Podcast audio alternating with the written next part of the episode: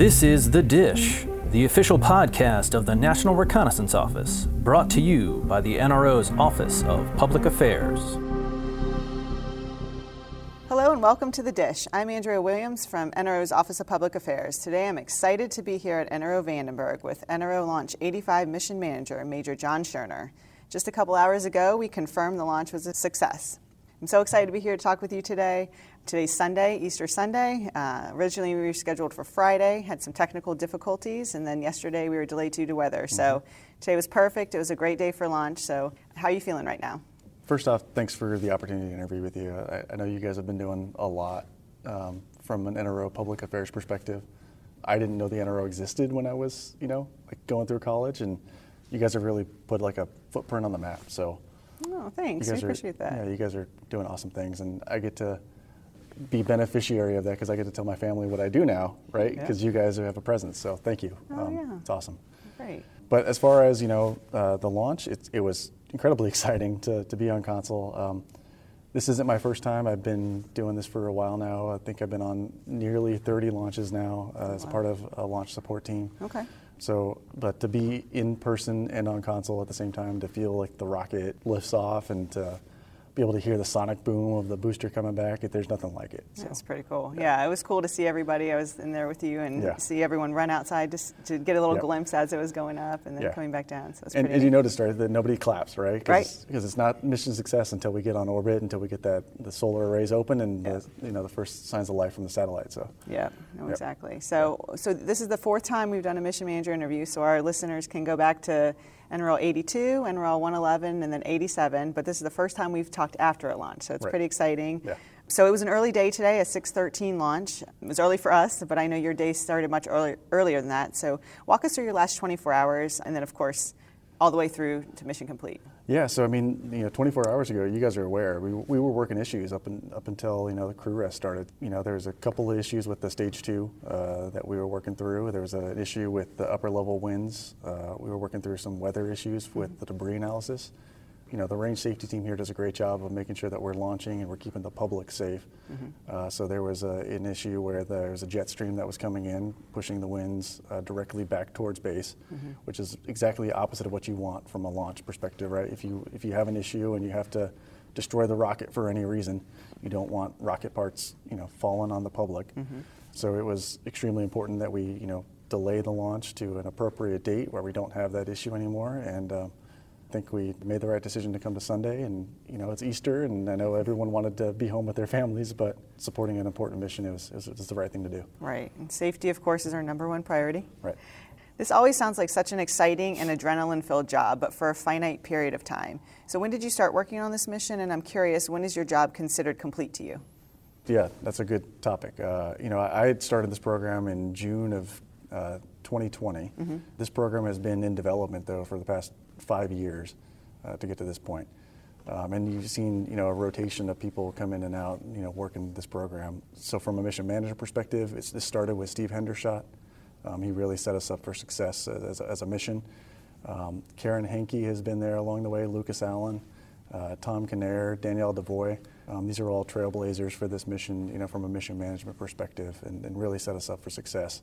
This is uh, you know, all the pre-work that goes into into making a mission successful, you know, we're not really successful until we're providing those capabilities on orbit.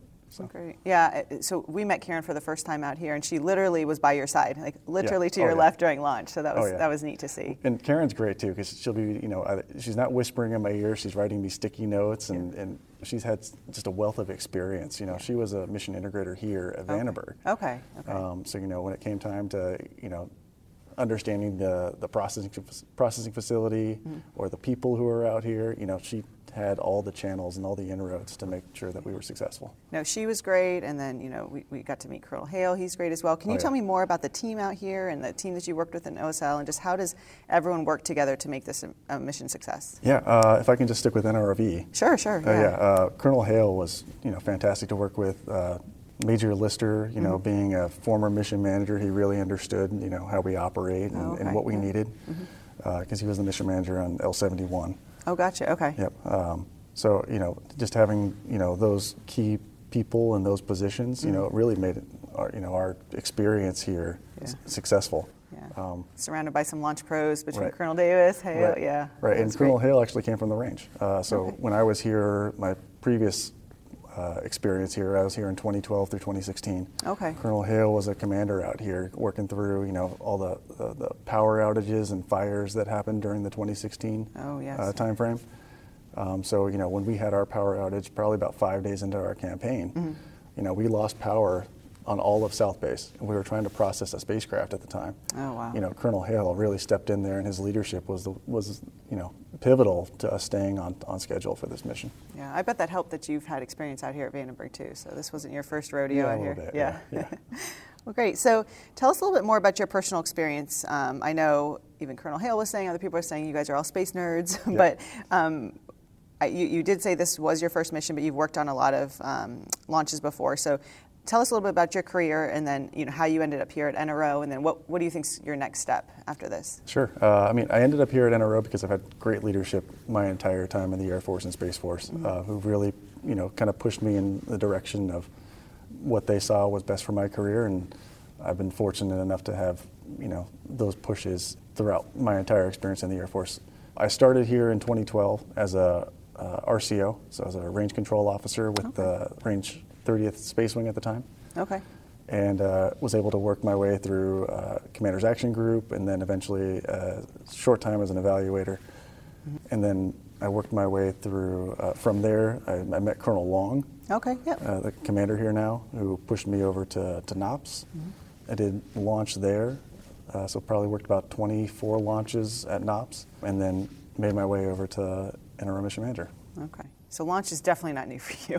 no, no, it's been it's been fantastic, Yeah. to be honest. So will you stay with OSL, and then what's your next? Uh, what Yeah. happens after this? Yeah, so uh, OSL has been like a family to me. I was there f- so from 2016 through 2020. Um, it's it's rare to be in OSL for this long, Yeah. but I'm counting it as a blessing, Yeah, and uh, hope to continue on for the next couple of years. Okay, so let's talk about some firsts here. This is a pretty pretty historic one for us because the first time we reused a booster core, um, we reused the booster from NROL 87, which launched just about two months ago. Can you tell us more about this? And I'm curious, how did this change the way you guys in the Office of Space Launch executes launches? Yeah, we've we've had you know like you're saying a lot a lot of firsts here. This is the first time that this program has gone through the processing facility they did. It's the first time we've, we've flown a reflown booster. Excuse me. And it's also the, the you know the first time we've done a, a range change Okay. uh, at the 12 month mark in the NSSL timeframe. I don't think we've done that since the Titan ages. Oh, so you changed range. So what was the original range? So the original range we were going to be we were going to be at Cape Canaveral. Um, Oh, okay, okay. About 12 months ago, the uh, director of the NRO decided, you know, in order to preserve the opportunity to optimize the orbit, Uh-huh. um, that we would change ranges to Vandenberg because you can hit both of the orbits that he was looking at putting us in from here. Okay. Um, so it was a it was a challenge Yeah. uh, for the team to do. You know, the Vandenberg team really stepped up here. It- you couldn't have done it without them. Yeah. Couldn't have done it without uh, Karen and Tom and Danielle at the time. Yeah. Just fantastic people getting the mission done. So, as far as reusing the booster, was that easier with you guys? Did it take some of the steps away in planning, or was it Yeah, pretty um, like transparent for you guys? Was it more on SpaceX's work? Yeah, uh, you know, part of the uh, renegotiation for the contract to get us to the West Coast, uh, the reuse booster was in that that contract mod, um, and that really was a was an offset to a lot of the integration work that had already been done at the Cape. Um, so we were able to, by using a reuse booster, we were able to move coasts, and we didn't have to spend a dollar to do it. Yeah, that's great. So we, you know, normally when you move coast and you have all this integration work that's been going on for two years, you'd have to pay for all that integration work. So I think when we talk about benefits of reuse booster, we're talking about you know taxpayer savings on one end, mm-hmm. but we're also talking specifically on this mission. Um, we were able to to get a a priority of the director of the NRO done. Mm-hmm. While spending zero taxpayer dollars to do it. Do you save time? Is it, can you uh, launch the mission faster, or does it not really have anything to do with time? Um, I don't know if it has anything to do with time. I think from uh, you know a pedigree standpoint, it's nice to be able to look at the same booster twice. Yeah. Um, the guys at uh, Space Systems Command are the ones who uh, pedigree our boosters. So when they were going through the L87 boosters, they've completed a lot of the steps already Oh, okay. to get to 85. Something that normally takes them a year to do. They're able to re-pedigree us within two months. Okay, so that's what I was going for. Yeah, I was using the wrong word. So pedigree, that makes sense though. So Yeah. it's a shorter time for that, Yep. you know, milestone Yeah. or check. It was pretty neat. We went out to the range too, and we were able to see. Like, I don't know why in my head I'm thinking like we're using a booster, but they'll they'll paint it white or, Yeah, or clean it. But it literally you can Oh, see, you know, all the marks on it still. So Yeah. that was pretty neat. Did you notice the logo was white? So SpaceX, when they launch, uh, they optimize the, the booster and the configuration on the logo Oh, okay, to make sure that their logo is still showing interesting. when Yeah. they launch it. Well, no, but we did see our patch right at the top, nice and big, and we Yeah. also learned that they reuse the fairing um, Yeah. pieces. So I didn't realize that. So I, I asked, I said, "Do you like literally get in there and like scrape it off?" And they said, "Oh, they do. Yeah." So Oh, yeah. A lot of it burns off, luckily, but yeah, there's Yeah. somebody there with a putty knife, and you'll likely see if they don't have a, a same footprint of the logo, you'll likely see our footprint of the logo going forward. how cool. Yeah. That's very cool. So you said you've been involved in some way in, in 30 or so launches, and you know we hear every launch is different. So how is this one different um, in your eyes, and, and what makes this one stand out among all the other ones you've worked on? you know, this launch is kind of different because it's, it's like your children, right? Like this, one- this one was my baby. I was able to, you know, support it for the past two years and um, to work with the team that's been on the ground through its entirety. Um, so in, in a way, it's special to me. Um, but launch, you know, as a whole is, you know, it's always it's always different. It's always unique. It's an experience unto its own, and, and you know, to be able to see the booster lift off, and especially when you're at the range, you can, you know, feel the vibrations of the building. Oh, yeah. um, it's it's unlike anything else in space, in my opinion. So you'll, you'll remember vaguely all your launches, but you know, NROL 85, you'll never forget NROL Oh, of 85. course, of Yeah. course. That and launching a, a Tesla into space. Yeah. Those are the two. Very cool. All right, I have one final question we like to ask everyone. So, how do you plan to celebrate this launch? As- aside from taking, I mean, a, a much-deserved nap and getting some sleep. Oh yeah, the naps naps first on the agenda. Um, I think I've been up for close to two days now. I think I've had two and a half hours of sleep. Oh my gosh. It's been um, it's, it's been fun though.